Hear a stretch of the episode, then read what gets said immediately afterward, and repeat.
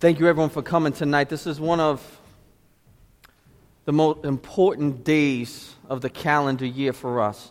Even though we celebrate Jesus every day, we have a unique opportunity today just to revel and remember the goodness in our Savior, the goodness of our Savior, and taking the punishment in our place.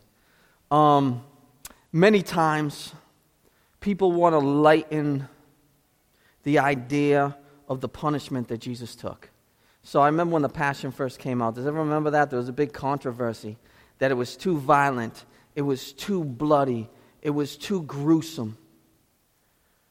But the cross was that bloody, it was that gruesome, it was that painful, it was that violent. You know, when we think of what Jesus has commanded us, he says, Remember the blood that I shed. Remember the body that was broken. Remember the punishment that I took for you. Remember the pain I endured. And that's what I want us to meditate and focus on today. To really remember the suffering of our Savior because it shows us two main things. There's many things, it's very complex, but I want to focus on two things.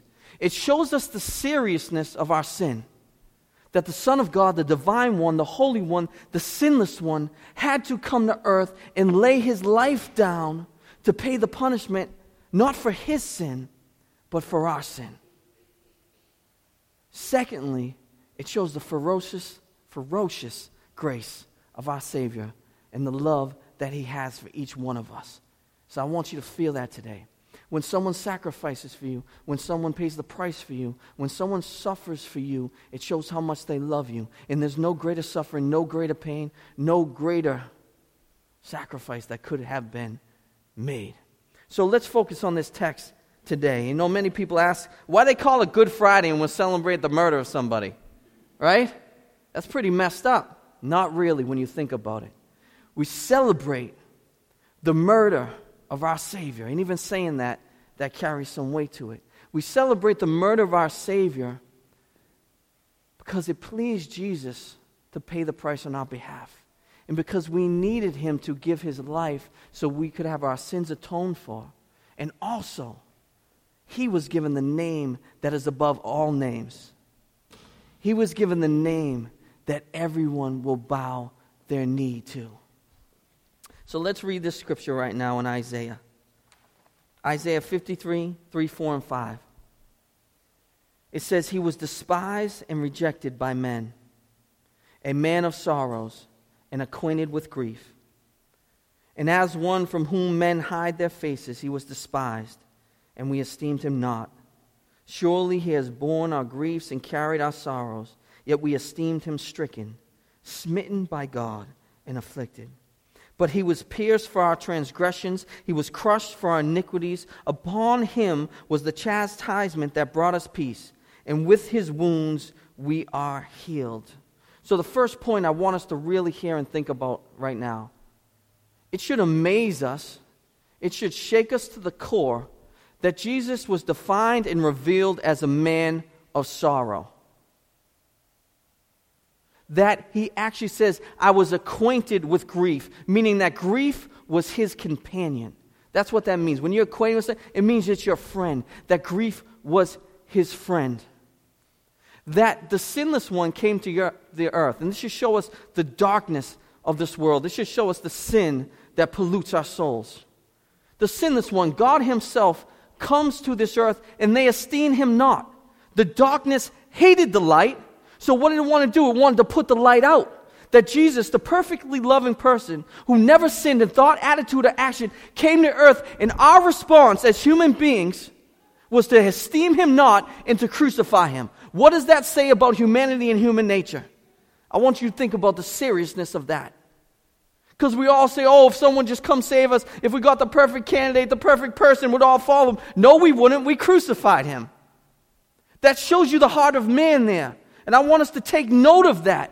People are not good at their core. Oh, they're really good if you get down deep inside. No, we're miserable. We're miserable. And that's the gospel, and that's a good thing to know because Christ saves us from that misery. Most people have rejected Jesus in history. You know, today there's roughly 2 billion people who believe in Jesus.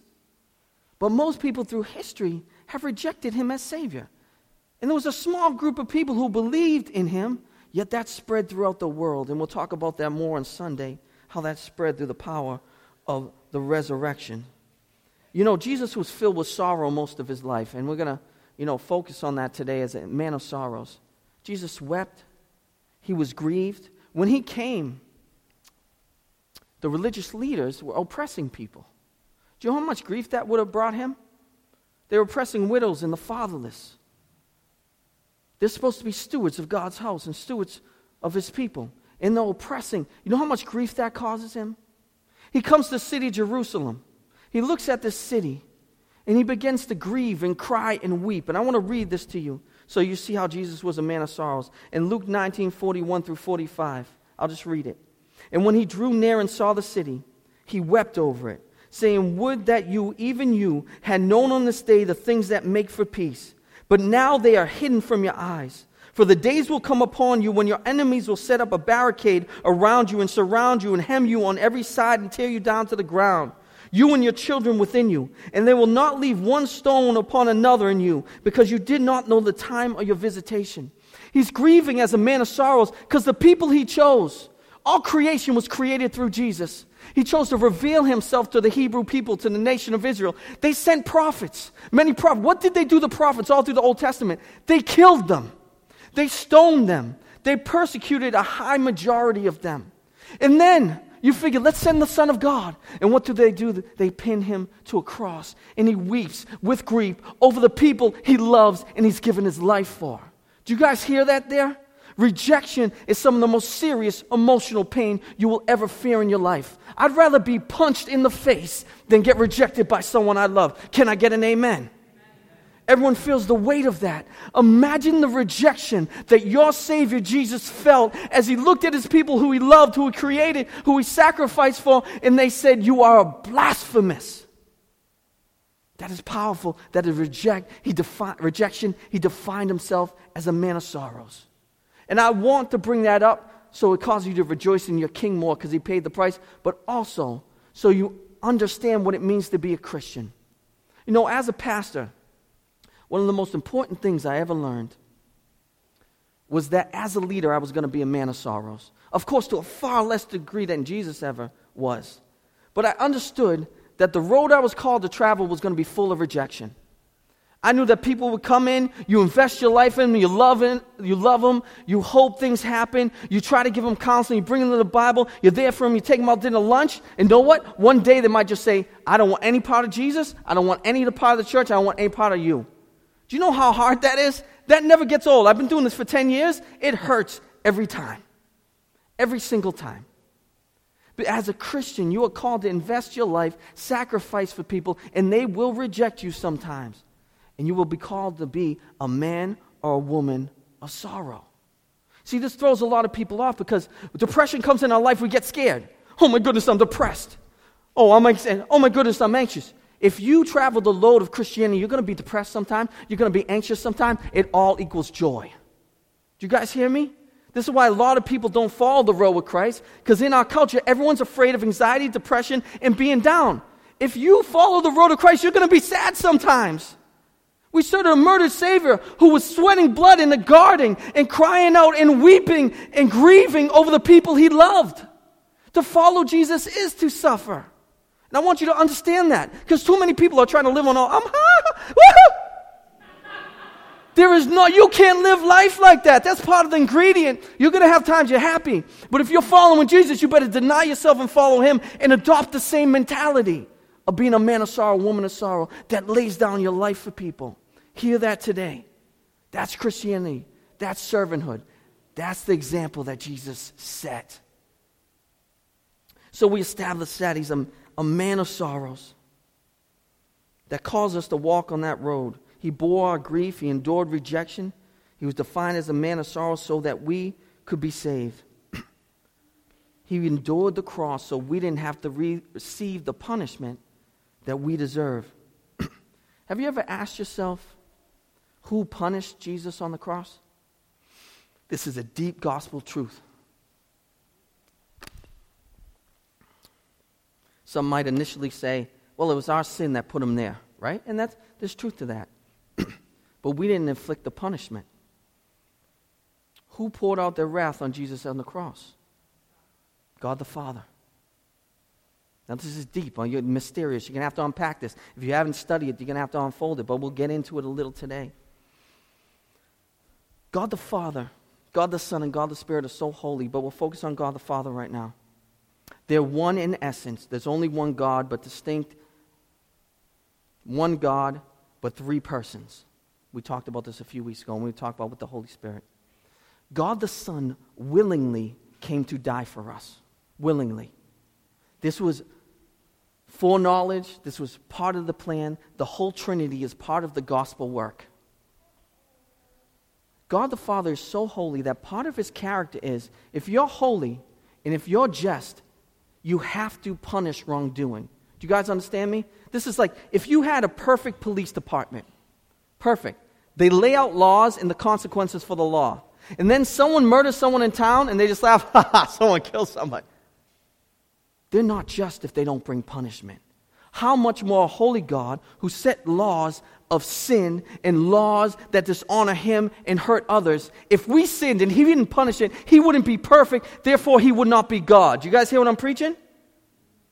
His character demands that he has to punish sin. Who should have got the punishment? Us. See, we take sin too lightly in our culture, I'm telling you.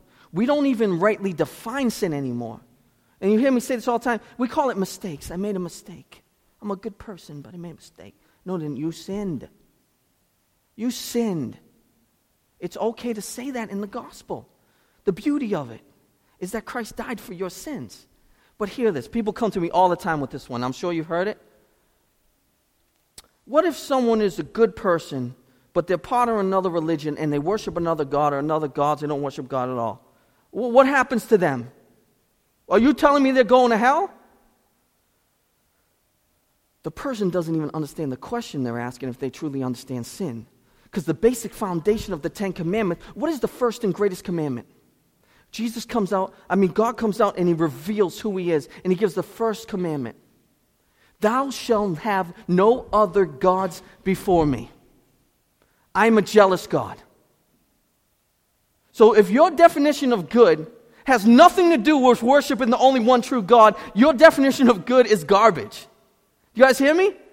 If someone is not worshiping the one true God, they have committed the greatest sin. So it doesn't matter in your little moral relativity world if they're good to people and bring groceries to poor people. Do you guys hear me? I'm going to preach heavy tonight because I want us to hear the weight of the sin so we can have weight of grace. We don't understand sin, so we look lightly at people worshiping other gods when God says, I'm a jealous God. And he gets into the text even more, and people never hear this. And I'm going to heavy today because I want this gospel to be heavy. I want it to be fiery. I want you to fear a God so you can understand how ferocious God's grace is. God not only said, Thou shalt not worship other gods, He said, If you worship other gods, a punishment will be on you and up to four generations of your children. Do you know that kind of fear that puts in me when I was having kids? I said, it matters what I do because my kids could be affected by my decisions. It matters. That's how serious it is. But in our culture, we laugh at stuff. We laugh when people commit on morality. Everyone do, does it, no big deal. No, that's why Jesus had to endure the cross. We laugh at light stealing and, and greed and all kinds of um, corrupt talk and all. We laugh at those sins because we don't understand sin is anything that in action, attitude, or thought that is contrary to the law of God. What did Jesus do when he came? You had all the commandments, like 300, you have the 10 that helps us focus. Everyone thinks that Jesus lightened everything. He didn't. He said, You heard, I'll give you one with lust. You heard if you look at a, you know, if you heard if you commit adultery or uh, immorality, that it's a sin. I go deeper. If you do it in your heart and your mind, it's a sin. You heard that if you strike someone violently and unjust, that's sin. I say if you do it in your heart, it's a sin. Jesus brought it deeper. So I want you to understand the seriousness of sin that Jesus had to pay the price for. I don't want Restoration Road to be a place where we take sin lightly. Grace, grace is supposed to be meant when you get picked up, when you fall down, not to give you a license to sin. Because what put Jesus on the cross was our sin. But God had to punish, God the Father had to punish someone for my sins and your sins. And all that wrath is poured out on Jesus on the cross for sins he did not commit. Do you guys understand the weight of that? That's the gospel right there. Don't let that get old to you. Your dis- filthy, my filthy, disgusting, heinous sins that people know about and people don't know about was poured on Jesus on the cross. You ever ask yourself, why did he cry out, My God, my God, why have you forsaken me? Because for the first time, he had felt in his human part, being fully God and fully man, he had felt the motion of separation from God the Father because of the sin that he took on of ours. Do you understand how cosmic that is, guys? That's yours and my sin. And he took the punishment, he was the propitiation, meaning the object of God's wrath for our sins. It's a Good Friday, right? It's a Good Friday because he took the punishment so we didn't have to take the punishment. That's why it's good. That's why we say grace. That's why we say there is no hell for anyone who believes because Christ took the punishment that was supposed to be ours. What is hell? No one says that in church anymore. It's almost like a cuss word, right? I feel like I'm cussing up here. What is hell? Hell is a place where you're punished for your sins. You get what you've always wanted. You're separated from God for eternity. If you didn't want God here, you don't want Him in eternity right? You get what you want. C.S. Lewis famous say that. People always say, you're saying people go to hell? They didn't want God here. Why would they want him in eternity? Hell is a place where you get punished for your sins if you reject Jesus. Heaven is a place for sinners who put their faith in Jesus, and they call it the great exchange. Our filthy sin goes on Christ on the cross, and his beautiful imputed righteousness comes to us, so we're innocent before God and have relationship with him. Do you understand the power of that? I'm getting excited up here.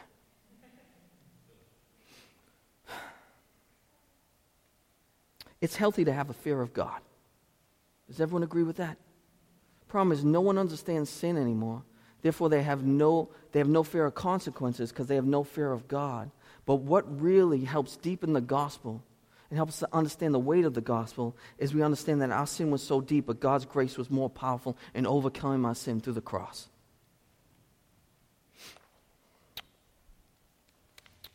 You'll see in this text a beautiful thing. You'll see the correlation between his pain and our, pen- our benefit peppered all over the passage. So, what does it say? He was pierced for what? Our transgressions. Does everyone know what a transgression is? A transgression is a breaking of the law, but it can be you don't even know. You don't even know you broke the law, but you committed a sin. You know, people crack me up. They feel like if they committed a sin and didn't know about it, it didn't count. Is that awesome with people? Feel like I didn't know it was a sin, so I'm good, right?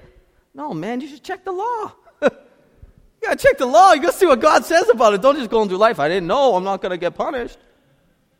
No, a transgression, whether you know or not, you've betrayed God's law. It deserves punishment. An iniquity. It said, and listen to this word. He was crushed for our iniquities. That word crushed always hit me. The Son of God was crushed for our iniquities. Now, iniquity, I don't want to really say any sin is more serious, but this carries some weight to it. Iniquity is premeditated. When you know something's wrong and you still do it anyways. You say, I know this is sin. I'm still going to do it. I see it coming. I'm going to plan to do it. That's iniquity. It says he was crushed for your iniquities, for my iniquities. He was chastised to bring us peace. Chastisement is seriously punished to bring you and me peace. Because let me tell you what sin does it takes away your peace. Anyone have ever had a sin that they feel like I can't be forgiven for? And it weighs on your mind. Many people are sleepless because sin is weighing on the mind, and people telling you it's everything else. They really are. They're saying, oh, you just need to do this and that. You might need to repent. You might need to repent because sin will mess with your conscience. Sin will have you irritable. Sin will have your emotions messed up. Sin will mess you up. But Jesus was chastised so that we can have peace. Know what brings me great peace? I know I'm a filthy sinner that's saved by grace. And I know no matter what I do, I can't be perfect. And when I lay down at night on my bed, I sleep like a log. Sleep like a baby. That never made sense to me. The baby cries all night. I sleep like a log. That wasn't always the case. When I thought salvation was by works, there was a little tossing and turning. But when I the, understood the grace of God, all of a sudden, I had a peace in my soul because I knew every sin was forgiven. I want you guys to hear that today. If you're plagued by a sin in your life, probably no one knows about it. Because of the work of Jesus, you are absolutely forgiven. It isn't forgotten and it's cast away. Hear that truth. That means that I'm right with what I'm saying to you right now. Hear me. Let this be the day where you allow yourself to be forgiven by Jesus. That's a beautiful thing right there. And finally, it says, By his wounds we are healed. In the healing they're talking about here, I don't think it's directly talking about physical healing, even though it has some implications in that. But you know what had to be healed more than anything in all human history? The relationship between God and man. Jesus healed that relationship through his work on the cross with every wound, with his flogging, with his beating. He was unrecognizable. You guys got to understand how serious this is. And the fact that he did nothing when he could just call down angels and crush everyone shows the deep love of Jesus. He says they couldn't recognize. He ripped out his beard. Crown of thorns, rejected, mocked, ridiculed, flesh off his back, probably some bones exposed, driven through. So much pain that he needed someone to help him to the cross. But through those wounds, through that pain, we are healed. And I want to share this last story with you in closing. Because, let me share the story with you. I was in gym when I was younger. It was about sixth, seventh, eighth grade. I could have been fifth grade, I don't know. But you guys remember those big mats they had? They were blue, they were like 20 by 20, but they folded over. So there was a game that broke out. You jump on the mat, like 20, 25 kids, and before everyone threw the mat over, you had to get out of the middle. I thought I was fast. I dive in face first. Just freedom. You know, any kid, you just dive places. I dive in there face first. I don't get out. They slam the thing on my head. Just my feet are sticking out. I'm sandwiching this mat. Do you understand? My face is in there. I'm like, trying to get air. I said, I'm going to die in gym class in fifth grade. You guys don't understand. I'm still claustrophobic from this incident. I said, I'm going to die in gym class. You know what I heard? I think someone's going to help, right? No, the game continued. I just could hear kids jumping up on the mat, because that's what you did after. Like 25 kids jump on the mat to squish you in the mat. I'm thinking in my mind, I'm dead. The weight's too much. I hear more and more coming on. And I could distantly hear my gym teacher yelling at people like just muffled because I, I thought I had a few breaths left in me. And he said, Get off. He's throwing kids off. You could hear him. And he lifted that off. And I took the deepest breath I've ever taken in my life because I thought I was die, gonna die. The weight of all those people was lifted off of me. The reason I share that story in a light way is because, in a very serious way, that's what our sins do to us. We feel totally bogged down by our sin. This sin got me. This sin I can't get away from. I'm guilty for this. I can't get away from this. I'm, I'm never going to be forgiven. Some of us believe that God's never going to forgive us. That weight, we're suffocating. We feel like more and more is jumping on. And Jesus comes and pays that price. He throws that old school 1980s mat over. And all of a sudden you can breathe again. Did everyone feel that when the gospel first happened to them? Where they felt that weight lifted. They felt like they had breath. They felt like they were forgiven. They felt like that grace was ferocious. So, as much as we talked about that sin being so serious, God's grace is so much more powerful than even our sins that weigh us down. Do you guys hear that? And that's why this Friday is so good. Because we can breathe the grace of God. We can know that not only are you saved, but you're loved in an unbelievable way. That God looks down at all of us now and He loves us as a father loves his child in a perfect way. Amen? Do you feel that loved by God? The cross should make you feel that loved by God. So, Restoration Road, all our sins have been paid for because Jesus took that punishment. You have been given grace upon grace now.